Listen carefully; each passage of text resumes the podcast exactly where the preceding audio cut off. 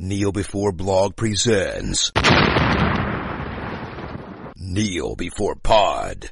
Hello, and welcome to the Kneel Before Pod interview segment. I'm your host, Craig, and I recently had the pleasure of chatting to Camille Mitchell, Sheriff Nancy Adams in Smallville, Maria Bertinelli in Arrow, star of Martha's Vineyard Mysteries, Ships in the Night, and Aurora Teagarden Mysteries, Till Death Do Us Part, plus many, many other things. We talk growing up around actors, being killed on Smallville, and enhancing culinary skills during the pandemic. Also, her animals couldn't resist making an appearance to join the conversation. Sit back, relax, and enjoy. I'm delighted to be joined on Kneel Before Pod with Camille Mitchell. How are you doing? Excellent, Craig. Thank you. Lovely to be on your show. It's lovely to have you. Absolute pleasure to speak to you. To start with, we'll go right back to the beginning. How did you get your start in acting? What did you do to get into the business and how did you progress? I come from a, a, family of actors. Both my parents were actors. My father was Cameron Mitchell, and my mother was Johanna Mendel, who worked with Max Reinhardt before the war in Vienna and got out just in time. And uh, there was always an expectation of us. I had three older brothers, an expectation that we would always perform. It was something we loved to do anyway, but if there was a family gathering of any description, there was always a song to be sung or some kind of entertainment to be provided by the kids. It actually got to be like, you know, a job, not a real job. It was done out of love. We loved it. My oldest brother, Fred, was the MC. My next oldest brother, Chip, and I would take on different caricatures of people, people in the family. We'd imitate people. And I think it was always an expectation that that's just what we would do eventually. But my father, God bless him, had an interesting life and an interesting career. He was married three times. and I thought perhaps acting wasn't the most effective way to live one's life. So I started in pre med at university and uh, was amazed I even got in. But definitely, I was an arts person. I was not a chemistry, biology kind of person. So I was told to take one, what they call the Mickey Mouse course, take one course that doesn't require a lot of work. We recommend you take an acting course. I took an acting course in my first year and I really fell in love. It just covered the spectrum for me of, of what I was interested in. I was interested in human psychology and motivation. I loved literature, it was one of my great joys. And I just fell in love with it. And after that, I just kept going with it. I was still at university when I got my equity card. And then I went to Central School in London, which was fantastic for my training, Central School of Speech and Drama. And when I came back, friends of mine from university had moved on and were running theaters and hired me. And it was great. I did theater, which was my passion. For the first 20 years of my career, I worked from small roles to leading roles at the Shaw Festival and Stratford Festival. And it was really my joy. I just loved it. And when my son was born, I thought maybe it was time to look for a job that wasn't six days a week with one day off to do laundry and get your shopping done and maybe have a few human relationships. So I thought, okay. And that was when I tried to move into television and film. And I started to really enjoy that as well. Now my son is in film production. My niece and nephew are actors. My brother's an actor. So when we get together, it's great fun. Sometimes we'll just get together for fun to read plays together. Conversation always comes around at some point to the business. My father and my mother were also extremely helpful. The family table for the last three generations in my family has really been about how do you play that scene? Can you have a look at my tape? It's always been conversations about acting primarily, which is a great joy. Everything from enthusiastic moments to really bitter moments about the business. Needless to say, I, think the world is better off that I did not become a doctor. Oh, I'm sure you would have excelled at that as well. well, thank you. I'm not so sure. Maybe you can play one and get the best of both worlds, exactly. sort of. exactly. Wouldn't that be good? That would be good. Yeah. There's no chance of killing someone, but you still get to see all this stuff. Yeah, you won't leave your scalpel in their appendix. Yeah. yeah, so it was very much a lifelong thing. That sounds really cool. Is there any particular favorite sort of acting you like to do, or is it just, I feel like doing this right now? I still love theater. I really do. A huge challenge for me was playing Blanche Dubois a number of years ago. I didn't think I'd be able to do it. I'm sure we all have moments in our careers where you know it's either do or die. You know you either go for the gusto or forget it and you've got no choice. And that was one of those parts that I really just committed my whole existence to. And the payoff was extraordinary in terms of my enjoyment of playing it. And I was very grateful for the reaction from the audiences and the critics. I do love comedy. I just love comedy. Perhaps I'm doing more of that in television and film these days. I love playing characters. I don't know if there's a particular area that I'm fondest of. I do know if I do too much drama for too long, it really gets into my bones, and I, I, I need a break. I, I know that much. Whereas that never happens if I'm doing a comedy. It's always fun, it's always a joy. And I've taken a few steps into directing. I've directed a few shorts that have sort of gone on their own little journeys around to festivals around the world that has been really fun. And that's something I'd like to pursue a bit more. But being raised in my generation, women were not encouraged to direct. It wasn't something that you actually was on your checklist of things mm-hmm. to do in the profession. Acting was, modeling was, if you were beautiful enough, which I wasn't, being a stewardess was. So it's wrapping my head around that idea. I find that's an area where I need to get more confident there's so much information, there's so much wonderful work being done, and so much wonderful television and film these days. But there's also a lot of bad stuff, and I'd rather not add to the bad stuff help it. So I'm working on that, you know, Craig. Yeah. Trying to get the confidence that what I might have to say from a directorial point of view has value. So, yeah. I'm sure you wouldn't add to the bad stuff. I'm sure that wouldn't happen. With all the sets you've been on, have you done a lot of shadowing of the directors that have been there, or is it just kind of observing what they do, or is it a bit of both? It's really hard to shadow in television because they're on such a tight time. Film is a little different. I did take a few years off recently, actually, to go to get my master's at Loyola Marymount Film School in Los Angeles, which was really exciting, really hard work, but really exciting. And I really had to get my technology skills up. So I was editing my own films, but that was very interesting. And I wish there was more time to shadow directors. But certainly, one thing that sticks out is just the power of a director's point of view that kind of takes over a set that's very exciting and that I think is a skill that one needs to really work on, where you've got everyone working together towards something, as opposed to people splintering off and complaining about the hours or whatever. It's really a leadership position as much as an artistic position that I find really interesting in terms of kind of helming and moving things forward and getting everybody on board to work together, which is one of the things that's really cool, I have to say, about the Hallmark productions that are being done here is there are crews here that have worked together on a lot of shows, so they know each other really well. They're treated well. The hours aren't insane. Boy, does that make a difference when you walk on a set as an actor. You're not walking into a wall of resentment. kind of trying to apologize for every horrible thing they've just been through for the last six months and yeah, that can be very interesting. As a director, what your style and what sort of thing do you like to direct? Do you prefer to do these high drama moments? Do you prefer to do maybe a bit of action, stunt stunt stuff? Or is it again just everything? You know, it's funny. The two films that I wrote and directed, one actually won the Super Shorts Award in London a few years back, which was really exciting for short drama. I found myself writing dramas, which surprised me a bit because I tend to think I'm a bit lighter hearted than that. But those were the inspirations for my story. And it did surprise me. Don't you find too, as you get older, you kind of surprise yourself because you, there tends to be paths you end up taking yeah. that you didn't think you'd ever take when you were younger. And they're kind of based on who you are. And you sort of slowly discover, oh, I thought I was more like that, but I'm over here. So Yes, I'm leaning in that direction. I think comedy is really hard too. I can't remember who said it. Dying is easy, comedy is hard. With some actors, some wonderful old actor who said it. yeah, I'm sure that it's hard to be funny or hard to write funny, whereas drama, everyone can do drama because everybody knows drama and everyone experiences it, I guess.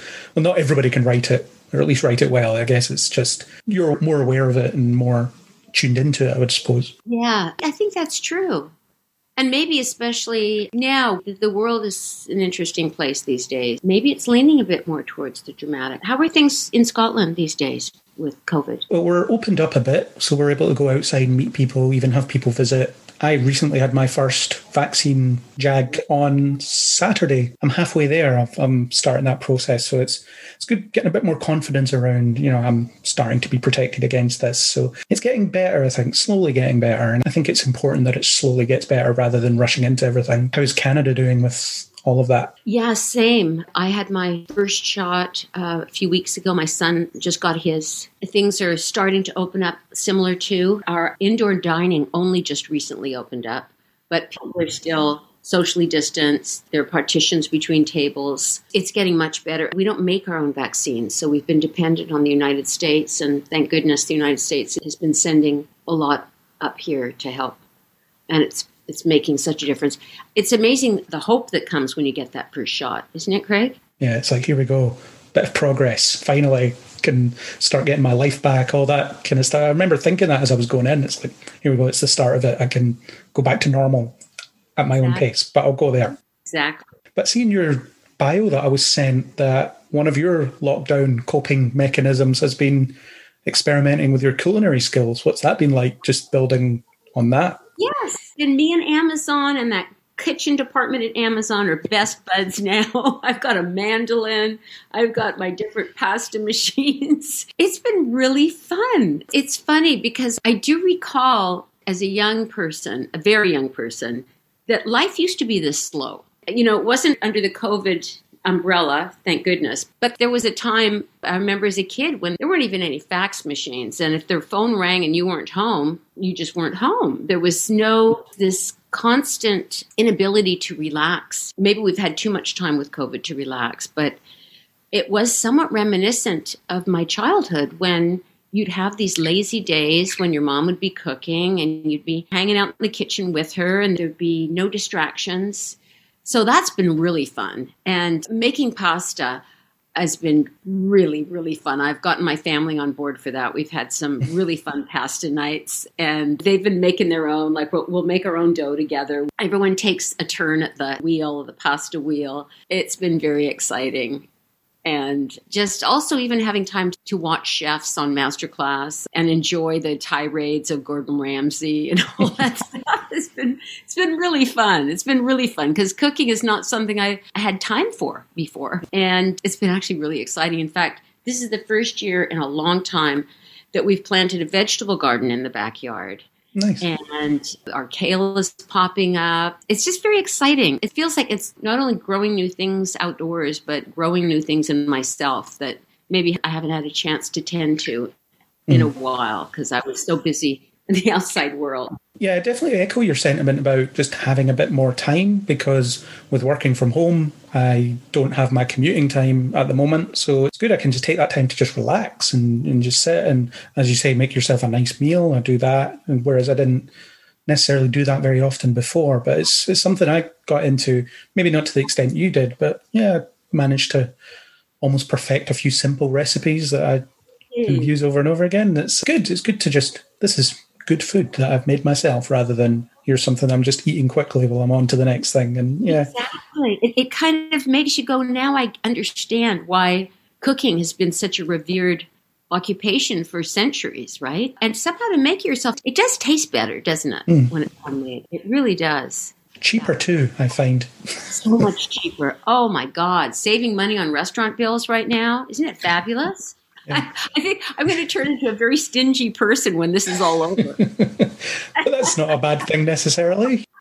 That's true. Yeah, it's true. but that's great. I mean, everybody copes with it in their own way, and I think yeah, if you can occupy your time with something that just because it is therapeutic in a way, just preparing something and taking the time and maybe putting a bit of music on. I don't know what your process is, but that's what I do. I put a bit of music on, just let myself get lost in it for an hour or so, and and then eat it afterwards. Exactly. It's exactly right. Yeah. And I don't know about you, but it feels like the world for so long has been just kind of pushing uphill constantly with demands on even things that we don't really need to be bothered with. But somehow, even the internet drags us in all the time. There's mm-hmm. always things to be done, things to do. And I think just the world having this opportunity to just stop. I mean, it's tragic and heartbreaking what has happened in the fallout with so many deaths around the world. Mm-hmm. But what's so exciting too is that we've got here, Vancouver is such a port and it's such a place for cruise ships going to Alaska. And, well, all that stopped back last year.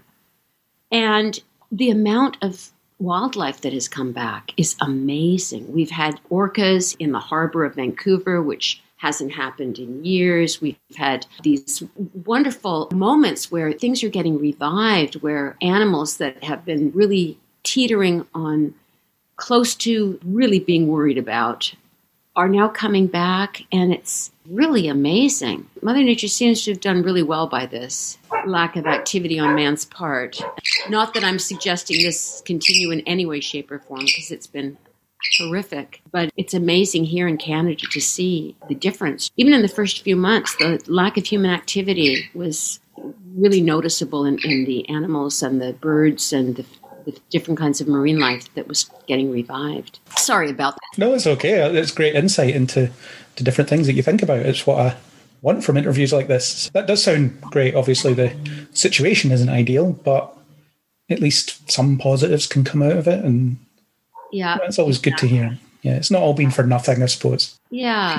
What do they say? It's an ill wind that blows no good. Yeah, exactly. Anyway, yes. Hopefully, these COVID days will be behind us soon hopefully. But speaking of being really busy, you've done a lot of acting over the years, and I want to focus kind of more on the, the genre side of things because that's what I'm into. That's what the website covers. So the big one for me is Smallville. I don't mind telling you, I was obsessed with Smallville when it was Yay! on through my teenage years. I loved it, Yay! just loved it. And you were on for five seasons, and you were the replacement sheriff, the no nonsense sheriff. Your predecessor was a bit of a soft touch, just corrupt, exactly didn't bother with anything. And you were there challenging Clark, asking him what he was doing at all these crime scenes. So what was it like coming into a big show like that and being this standoffish, authoritative presence that was challenging the status quo a bit? It was so much fun. It was so much fun. And it was the perfect job for an acting mom when my son was seven years old, right? Because he could come on set, he could see his mom get all gacked up with the guns and the, and the sheriff's badge. It was great. It's funny too because I had just moved back from Los Angeles just before I started the show. I didn't know I would be working on Smallville. I was working on something else at the time. And we bumped into Annette O'Toole at the airport. And my son and I had just started watching Smallville, and it was our favorite show. And she was so lovely. I had no idea that a year later we'd be working together. The cast was great, so welcoming. Even though they'd done a couple of seasons already, they were so welcoming. And Greg Beeman, the executive producer, had me in to read for another role that I didn't get. But he told me later he remembered my audition and he was really pushing for me to get Sheriff Adams which was so lovely to hear. Because, you know, you sometimes after an audition, you work so hard on it, you hear nothing, and you just think, well, that was obviously abject failure, only to discover that no, actually, somebody remembered that performance and he brought me in for Nancy Adams. It was so much fun. And of course, my father has, over the years, had played, you know, cowboys and bad guys and tough cops. I was occasionally channeling him in performance. Tom Welling was absolutely lovely, as was Kristin. I remember one day we were over at the Kent farm filming just outside of Vancouver here at this beautiful farm they had found. And I look over, we were on a break, and I look over and I see in the cornfields that were perfectly planted for Smallville,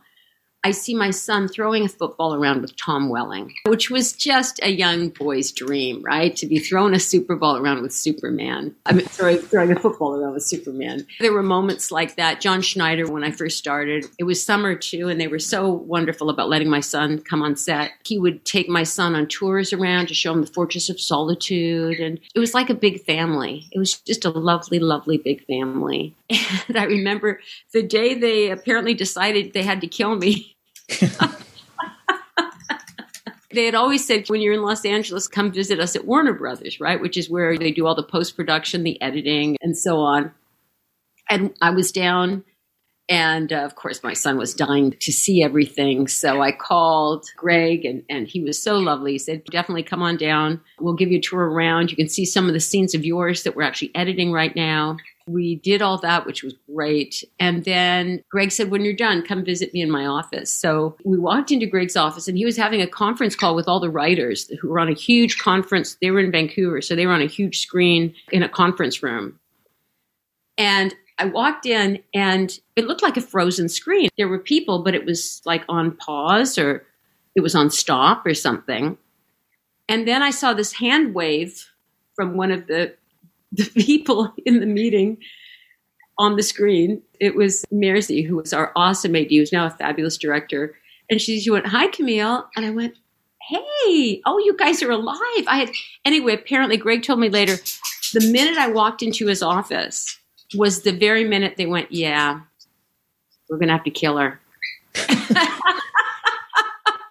so I think the fact that I walked right into that meeting, not realizing it, was why they all froze. It was like, oh my God. Anyway, they said it had to be a ruse because they had already predicted that someone was going to die and they didn't want the audience to think it was John Schneider and they thought, okay, let it be Sheriff Adams. And then John went the next episode.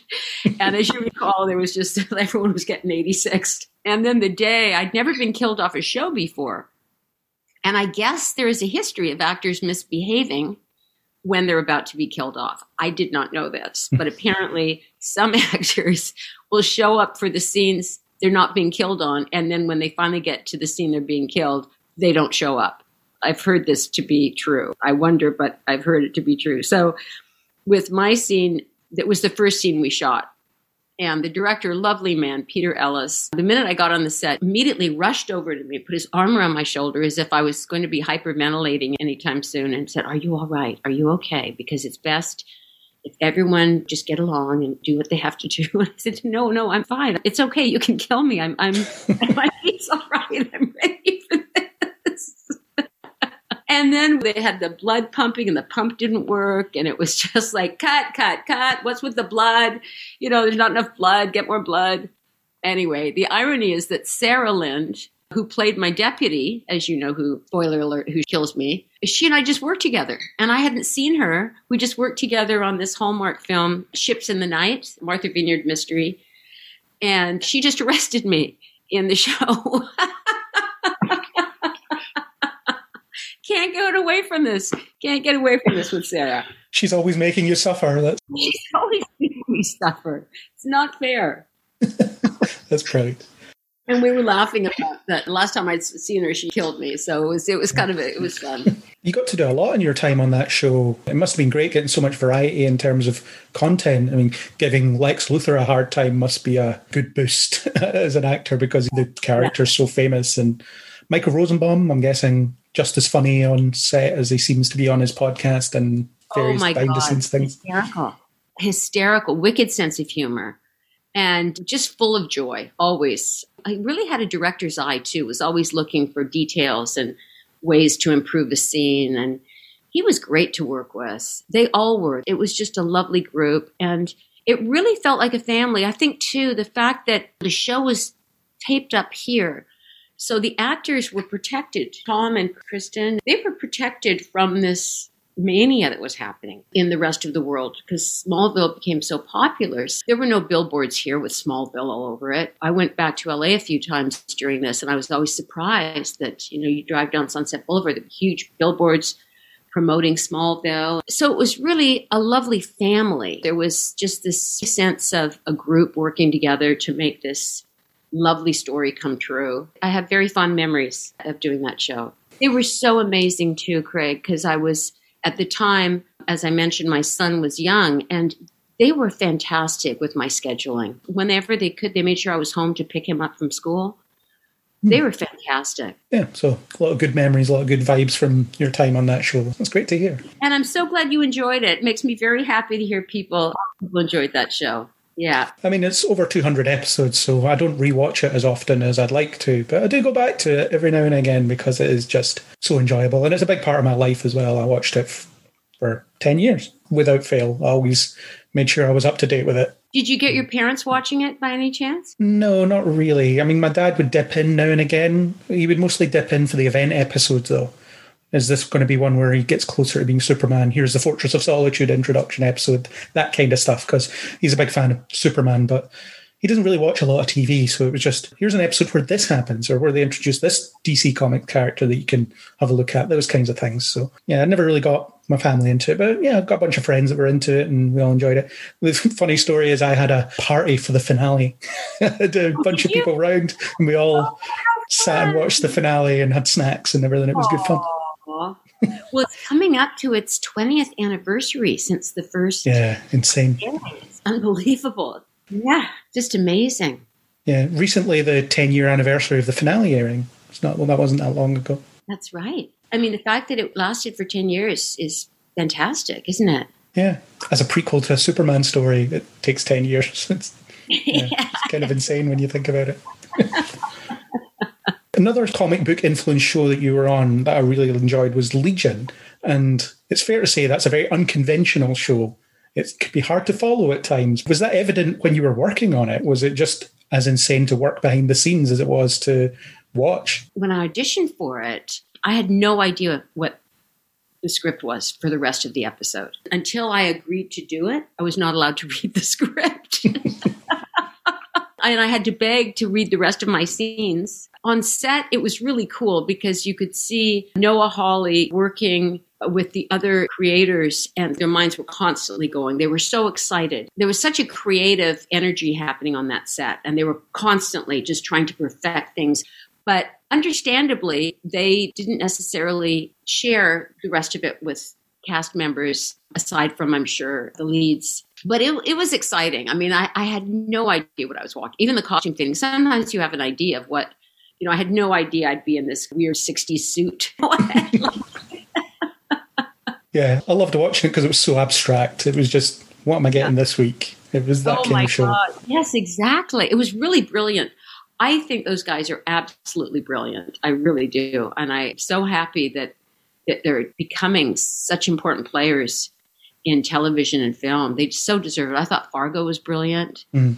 And also, it was fun too because they found some old derelict factory that was their studio here in Vancouver. So you kind of drove way the hell and gone. Usually, a lot of the places get reused by different productions around town here. And this one, no one had ever set foot in before. It was this interesting, you know, half of it was falling apart, and that was their studio. That was where they had their offices, and it was perfect. It was just perfect. And another show you were in, I loved iZombie. You were in two episodes oh. of that. Oh. What a great show! Oh, that was so fun. You talk a bit about working on that, what it was like being there. I interviewed Malcolm Goodwin years ago when it was in its oh, first wow. season. So he was great to talk to. And obviously it ran a long time, or yes. a relatively long time. Yes, it did. It did. And again, the cast was lovely, just lovely. Rose was fabulous. It was a joy. It was really a joy. It's interesting, too, how I think when people are in shows they love doing, they enjoy doing, it's a vibe that you walk right into. And when people are having issues or not that happy, it's also a vibe you walk into. Mm. Especially in, in a guest star role. And this one was another one of those very happy sets because the hours get long, you know, and these crews have been working together. You know, sometimes they work, as you know, 16, 18 hour days and they get tired. Again, this, like Legion, like other shows I've been very grateful to work on, it's a happy set. You walk in and people are having fun. It, allows for more creativity too. When people are a little easier and lighter and less driven by time, you get better stuff, I think. You just do. You get better work out of the actors. You just get more jamming going on because you don't really have a lot of time to rehearse. You know, you literally walk on a set, you're rehearsing. Maybe you get one or two rehearsals with the cast members, and then they want to rehearse for camera. They want to make sure they get all the camera work right, the lighting right. So you really don't have a lot of time to gel with, you know, the way in theater you've got weeks and weeks to rehearse with the same group. So in television, it makes a big difference if it's an open an engaging group of people that want to make it good, that want to make it fun. And directors too. They can really make a difference on a set because if you've got a director who's freaking out and stressed, and it's really hard to feel that you're doing your best work. But if you've got a director who's happy to be there and has been treated well, boy, it makes a difference. It's like any job, isn't it? Yeah. It really is.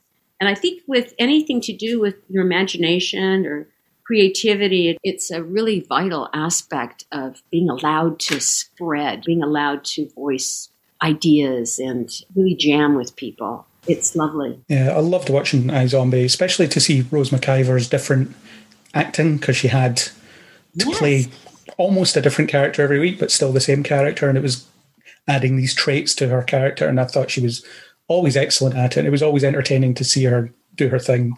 Really, she's so talented. She is such a talented actress. And her accent was impeccable. You know, it was always funny to get offset and hear her Australian accent. Yeah, really talented. Yeah, she was great, and the show was great. I'm glad to hear you had a good experience on that as well. Another show you were on, I loved Arrow, but you were on kind of in the death knell. You were on the second to last episode, and and it wasn't really an Arrow episode as well. It was a backdoor pilot. So Yes, it was. Katherine was fabulous. And all the girls were just lovely. And the director was wonderful. And it was another thing that I, I wasn't allowed to read the script until I said, well, yes, I would do it. So I had really no idea how many scenes I was in. But that was fun. I was hoping it was going to take off a little bit. But unfortunately, I think they've moved on now from that being a pilot. seems to be a CW thing. They'll do a backdoor pilot and then just not pick it up. I haven't really seen any of them get picked up. Yeah, I guess they're trying things. I was hoping it would continue so that I could continue in that role. And it was filmed out in some magnificent mansion way out on some huge estate. It was it was really fun. So were you really separate from the rest of the season production then, the final season production? Was it just that group that you were working with? Exactly. And at the time they kept it very hush hush that it, it was even being considered a backdoor pilot. It was only a day or two before I started filming that they let me know that this was the plan. I guess they're so worried now that information is going to leak out on the internet and spoilers and all the rest of it. Yeah, it's too bad because I thought it would have been an interesting show, don't you? Yeah, I do. The future angle and the two sides to Mia as well, her two personalities at war with each other. It had a good setup, and it's a shame that it won't be continued, at least in that way. There's always a chance they'll show up in another show at some point because Yeah. they, they exist, but that show won't exist. And it's a shame. I would have watched it. I, would, I mean, I watched all of those shows, so I would have naturally That's watched that one. You love all those shows. Do you have a favorite character from all of these? For me, uh, Arrow was my favourite of the shows. It was consistently my favourite of the shows until it finished. At the moment, I'm really into Superman and Lois. I think they're doing great things there. Oh, good. Legends of Tomorrow is just endlessly watchable. It's just so entertaining every time I watch it. Those are the big ones for me at the moment. I do think The Flash has lost its best days, unfortunately. But Oh, too bad. Yeah. yeah, I'm still entertained by the cast, and there's the odd episode that reminds me of why I watch it. I think it's the same with any show that runs for long enough. You, you sometimes feel like you're running on fumes when you're watching it, and then they'll do an episode where you're like, "Ah, this is why I watch it." Yeah. Now I'm regenerated for a little while. but I wanted to ask about being in Christmas movies as well, because I imagine you don't film them at Christmas, so you have to get in the Christmas spirit at a weird time of year. Yes. Yes. It's very interesting to be wearing like thick parkas in August. I actually have a little Christmas meeting wardrobe now. So if I'm meeting to discuss possibly working on a Hallmark, I have all my reds, you know, my red sweaters, my parkas, my fake little fur trim things. What amazed me was when was it last year they came out with Christmas in summer. I don't know if they do that in Scotland yet. They're doing it over here. Not so far. No. they're airing these uh, Christmas episodes in the summer. I think during COVID, people just needed it so bad, right? I remember hearing about people putting up Christmas trees for comfort in June. They just needed to know that there were still things they could love and enjoy. And so, yeah, it is really interesting to be wearing those things. And the fake snow, you know, the out, outdoor fake snow, and trying not to get too suntanned right before the show. You don't want it to look like it's summertime, although it could be a ski tan, I guess. Sweating in the heat when it's supposed to be cold and stuff like that. Exactly, exactly. But I have to say, it's probably better than filming in the winter outdoors. It's definitely better. Yeah. just a bit of a confusing mindset to get yourself in, I guess, at that time of year. Exactly. But boy, are they popular. It's just fantastic. I think, too, there aren't a lot of shows on right now that a multi generational family can watch together without somebody leaving the room with flushed cheeks and getting very embarrassed, right? I think that was the joy of Smallville, too, was that a multi generational family could watch that and there wouldn't be any awkward moments. And I think it's interesting how people like to somehow know what to expect from a product. You know, you kind of know the basic characters in mm. Hallmark, you know basically that no one's going to die, thank goodness, hopefully. And people will become better people for what they've gone through at the end. It'll have an uplifting ending. It's interesting how we need that. I have to say, too, Craig, they're a fabulous production company to work for. They take very good care of everybody on the set, the crew. Rarely will you work over 12 hour days. No one's burnt out. People are happy to be there. They're very well appreciated. And boy, that makes a difference. Yeah, the happier you are working, the better the end product will be, for sure. And a lot of times, the same crews together, you know, the same camera people, the same editing people. So they all know each other really well. They know how to work together. It really makes everything much easier, much smoother. And the things you're in now that are coming out shortly, they won't be quite as cheery as a Christmas movie I would imagine. So the Aurora Teagarden Mysteries, Till Death Do Us Part. I was reading that one of your challenges making that was that you had a dislocated kneecap. Yes, that was a very silly me. You're not supposed to endanger yourself in any way when you're filming. You're not supposed to ski, you're not supposed to snowboard, you're not supposed to do anything that might physically impair your ability. I was at home doing a workout. I've had knee issues before, and unfortunately, I just blew it out.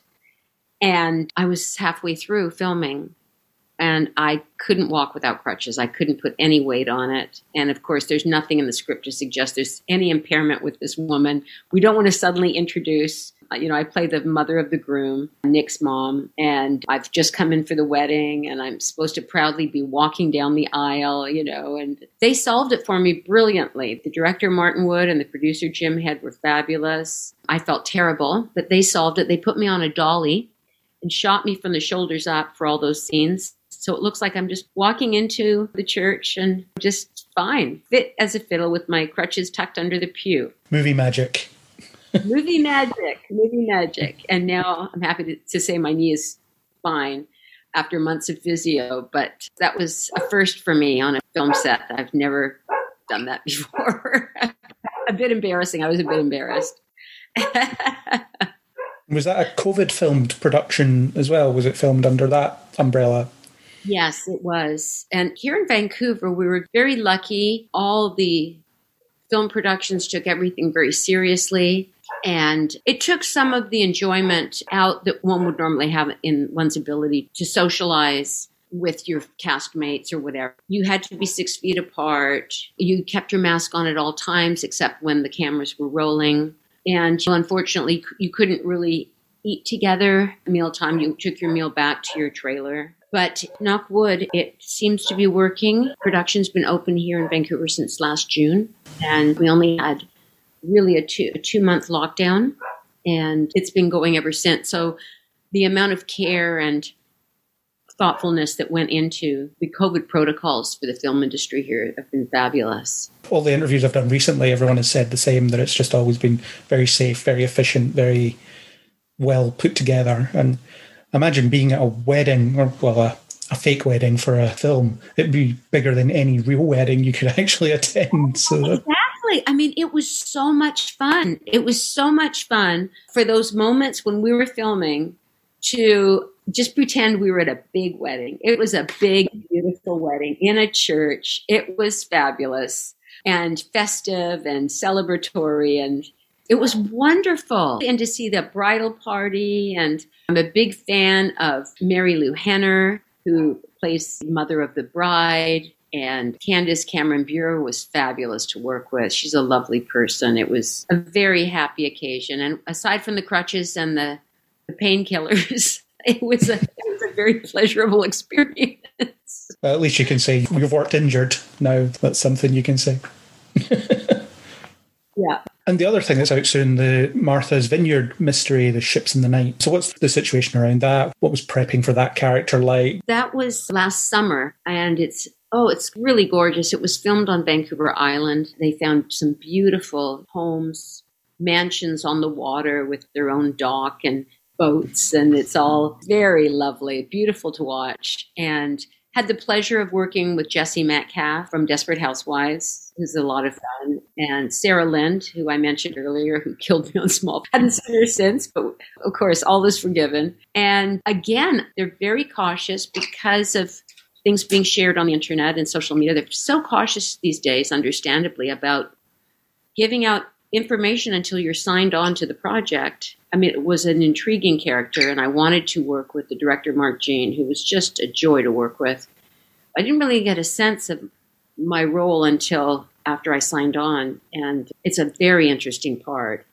I own the art gallery where the first murder was committed, and I'm trying to help them solve it. But at the same time, I'm also a suspect. I can't reveal more, but it was great fun. It's a real emotional part for me, which I don't get to do very much these days. And it's not usually called for so much actually in these Hallmark films, but it was lovely and challenging. And it was my first trip and the last time I've been out of town. We were as I mentioned, we were filming on Vancouver Island, so we were staying in Victoria, which is absolutely gorgeous.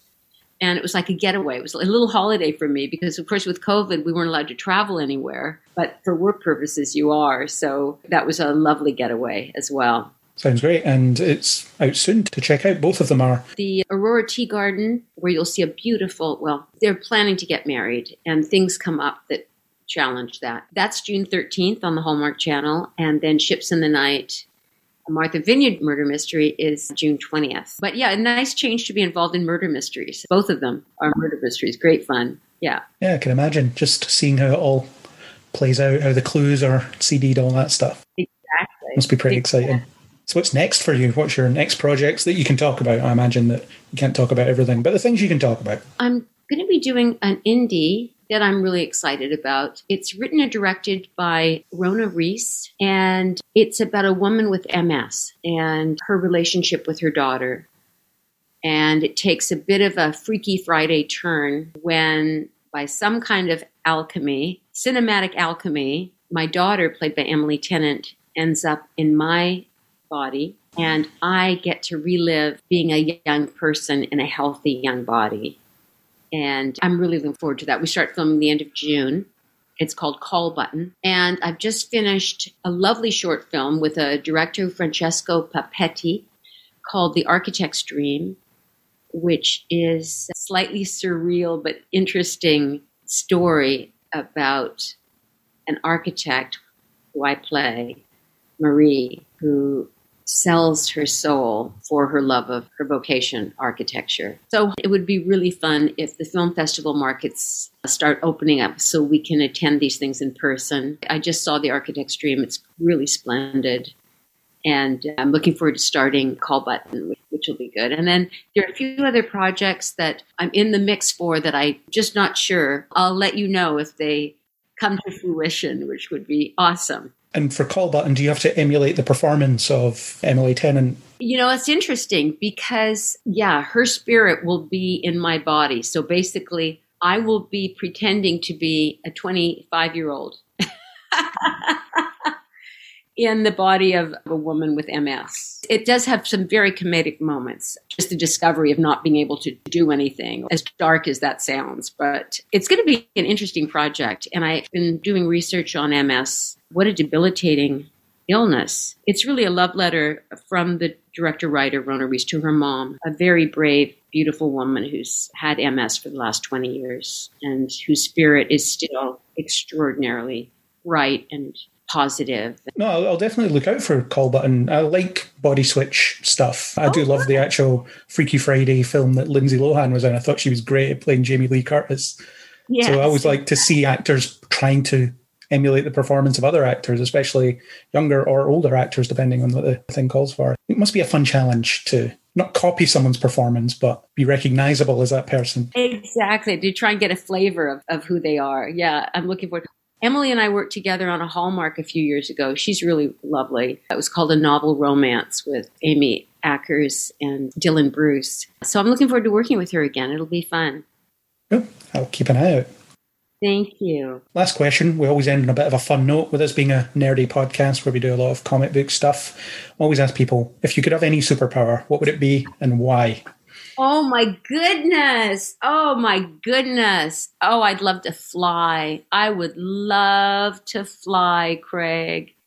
Oh, if I could have Superman's power to fly, to just zoom up, oh, it'd be so amazing. And why? I've always loved swimming. I've always felt that's as close as I can get to flying is that wonderful weightlessness when you're underwater. And I love scuba diving. I think I'd love to fly because I do love birds. I feel that birds have very cleverly outwitted humans by being able to fly. And it would be really, really fun to hang out with some birds on some of these very tall trees and buildings. I've got an eagle that lives right across the street from me here in Vancouver. He sits on top of this magnificent noble fir tree that's about 150 feet high. It's one of the last trees of its kind in the area. Thank goodness they've decided to protect it from demolition. And I see this beautiful creature just kind of circle the tree and land, and he hunts from here. That would be amazing. So thank you for asking me that question because now I'm going to be thinking about that for a while. How fabulous that. It always gives great insight into how people think. I find to explore what powers they would have, what extra power they would have if they had a choice. So, yeah, great answer. Absolutely great answer. Thank you. Oh, that would be so much fun. yeah, great. Either that or being able to hold my breath underwater. That would be mm. amazing to just not need to breathe and just be able to go as deep in the ocean as I could. That would be fun. Yeah, it'd be a good one too. Yeah. What about you? What superpower would you like to have? I'd like to have super speed because I keep myself too busy. My brain could operate a lot quicker. I could write quicker. I could get places quicker. I just wouldn't have any issues. So I'd like to be able to go fast. Ooh, that'd be fun too. Yeah. Yeah. So like Clark in Smallville when he would run into things and I wouldn't be a superhero though. I'd just you know, and zip about and get things done quickly. good for you. Uh, that's mm. a good one too. Yeah. Yeah.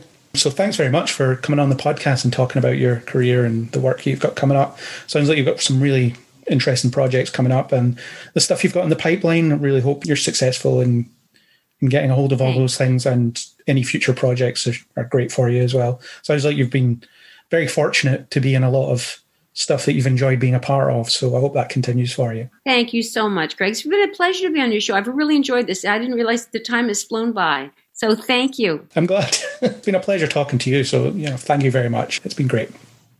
Thank you so much. Have a lovely day. You too. Thanks. Bye bye. That was my chat with Camille Mitchell. I do wish her all the best with her future projects and with our future culinary projects. If you enjoyed what you heard here, then don't forget to subscribe on Apple Podcasts, Spotify, or any major podcasting app. Apple users, please leave us a star rating and a comment. If you want to discuss this interview or anything else, you can find us on Facebook and Twitter under Kneel Before Blog, or leave a comment on kneelbeforeblog.co.uk. As always, I hope you'll join us next time on Kneel Before Pod.